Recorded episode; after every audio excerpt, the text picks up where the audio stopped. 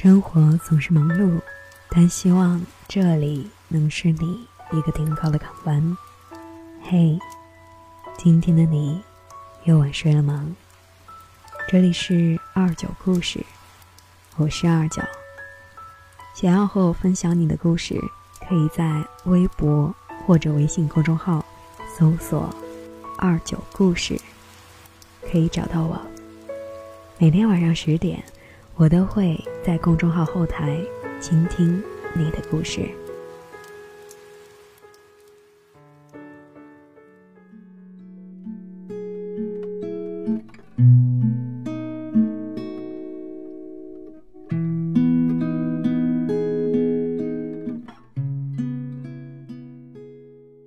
亲戚家上大学的小姑娘找我聊天，愁眉苦脸的跟我抱怨自己的处境。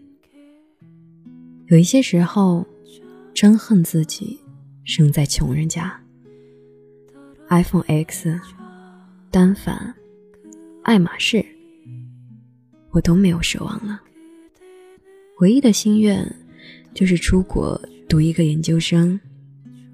开学之后，找学长学姐们打听了一下，光学费、生活费就要六位数。回到家，跟工薪阶层的父母才透了一个口风。他们便说：“没那么多钱，让我老老实实的在国内读个研就行了。”倒不是觉得他们藏私，可还是忍不住的失望。别人家的孩子吃喝玩乐都能一掷千金，我只是。想去国外进修，提高自己，为什么就这么难？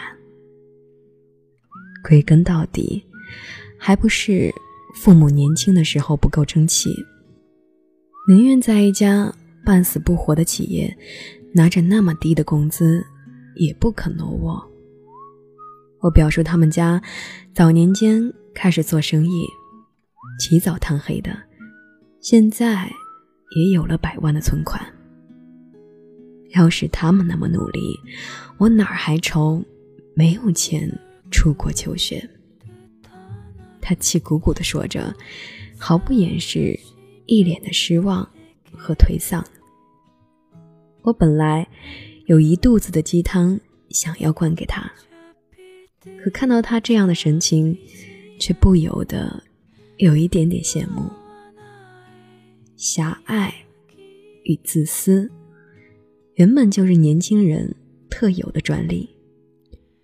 涉世未深，生活又还算一帆风顺，身边的世界大不过父母、亲戚、同学、老师，所以这才能理直气壮的将生活的一切不顺归咎于他人。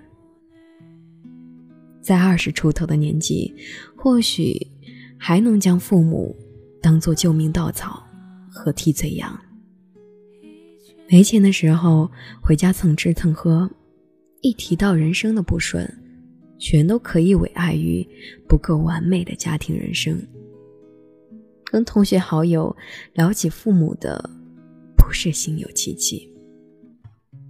可是，一旦到了……二十五六岁的时候，一切就开始不一样了。身边那些很厉害的同龄人，早已白手起家，脱颖而出。当你在以母校没名气和家里没关系这种借口当挡箭牌的时候，收获的就不仅仅是友善的笑意和安慰。还有的是直截了当的质疑，而再往后，到了三十岁之后，就连质疑和责问都不会有。每每当你把父母搬出来做替罪羊的时候，得到的不过是一句尴尬的、敷衍的“呵呵”。而跟你讲话的那一个人会在心中默默的将你拉黑，定位成一个扶不起的阿斗。年轻的时候很难的，十六岁时，十八岁时，二十二岁时，二十五岁也是。可是上天从来都没有许诺过，过后的路会比前面好走一点。它更像是一个不断升级打怪的过程。随着你变得越来越强大的同时，需要应对的挑战也越来越多。十六岁的时候，你所关心的不过是跟同桌闹了别扭，要怎么和解；月考成绩又下滑了三名，要如何跟父母交差。十八岁的时候，困扰你的无非是要上哪一所大学，学校的口碑如何，舍友是否好相处。二十二岁的时候，最大的困扰往往是刚步入职场的不适和茫然，跟男朋友异地，无所适从，棘手的办公室政治。和不怀好意的秃顶男老板。二十五岁的时候，你会为三姑六婆逢年过节的逼婚不胜其烦，赌气在大年夜里将自己锁进书房，觉得这就已经是人生之苦了。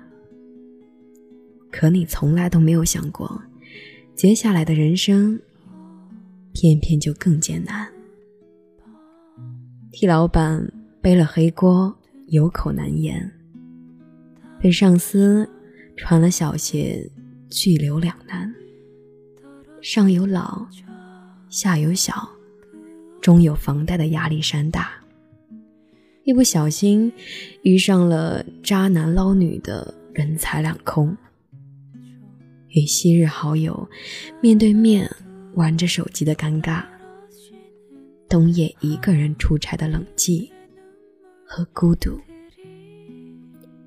有心改变却无力执行的无奈和掣肘，以及死别，以及生离，甚至于到了某一个年龄之后，你会意识到，连努力都没有用。这个世界上，就是有那么多你用尽力气也无法左右的东西，而你如何面对那一些东西的态度，真的会影响你的后半生。我曾经也是一个特别喜欢唉声叹气的人，遇到早高峰迟到，会抱怨。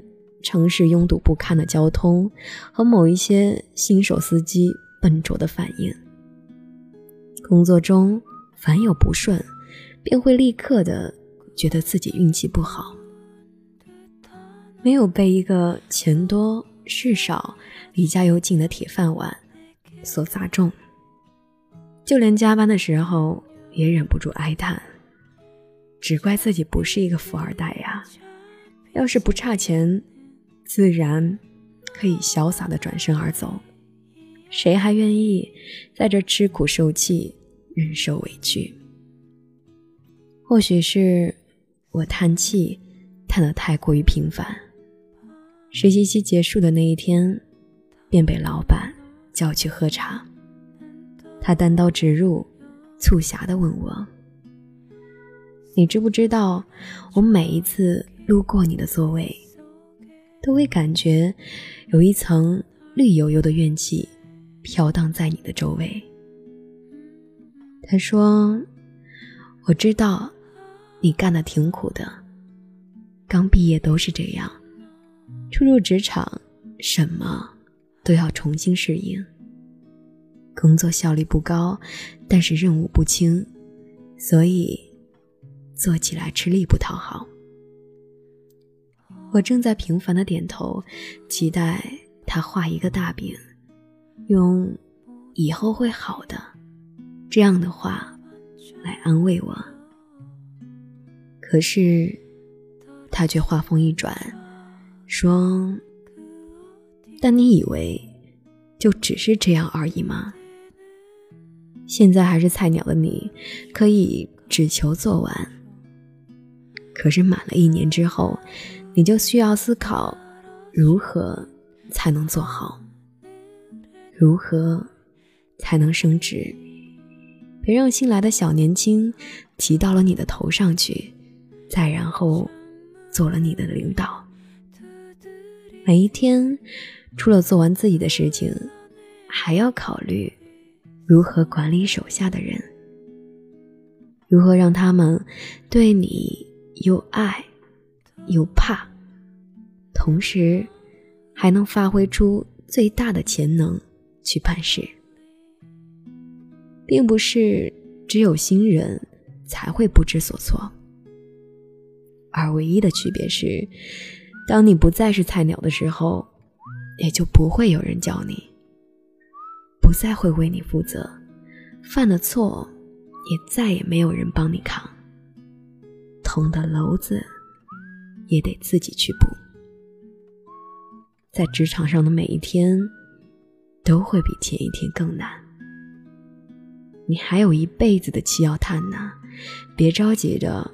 都用在二十几岁的时候，年轻人应该多笑一笑，笑完了才有力气去拼。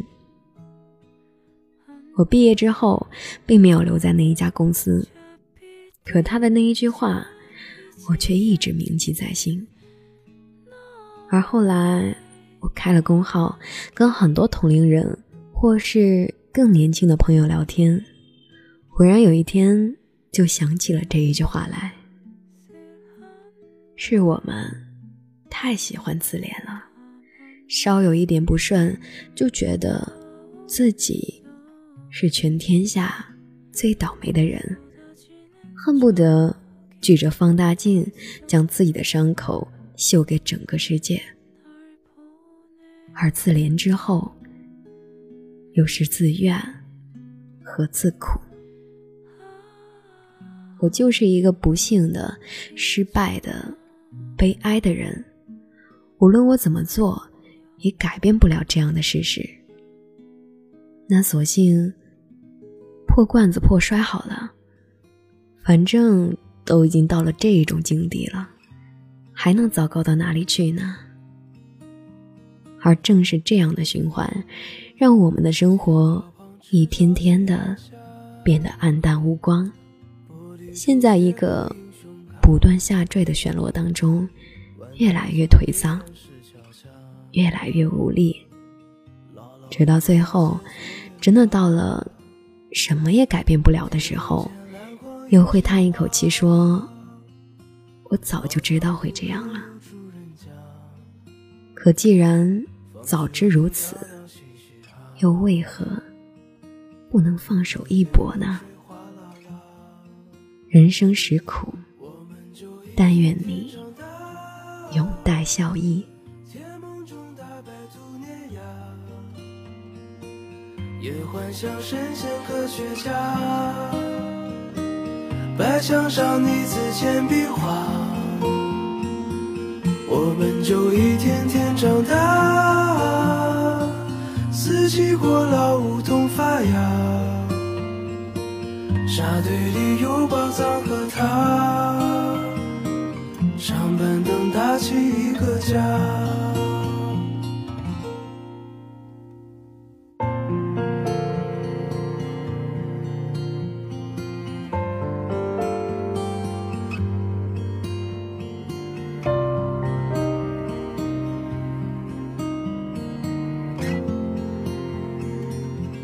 日子总慢得不像话，叶落满池塘搬新家，二十寸彩电披沙发，五点半大风车动画，晚饭后那凉星月下，萤火虫微风弯月牙，大人聊听不懂的话，鬼怪都躲在床底下，我们就一天天长大，记忆里有雨不停下，蝉鸣中闷完了暑假。今天分享的文章来自于微信公众号“少女成长研习社”，作者陶瓷兔子。年轻人多笑一笑，没事儿，别老叹气。想要找到节目订阅，你也可以搜索关注微博或者微信公众号“二九故事”，可以找到我。感谢您的收听，我是二九。我不知道将要去何方，但是我一直在路上。晚安。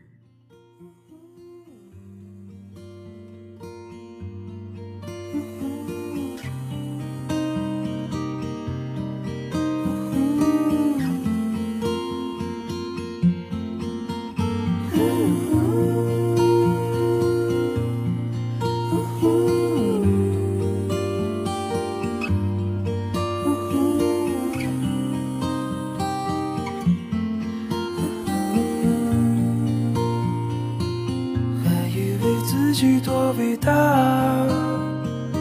写了诗不敢递给他，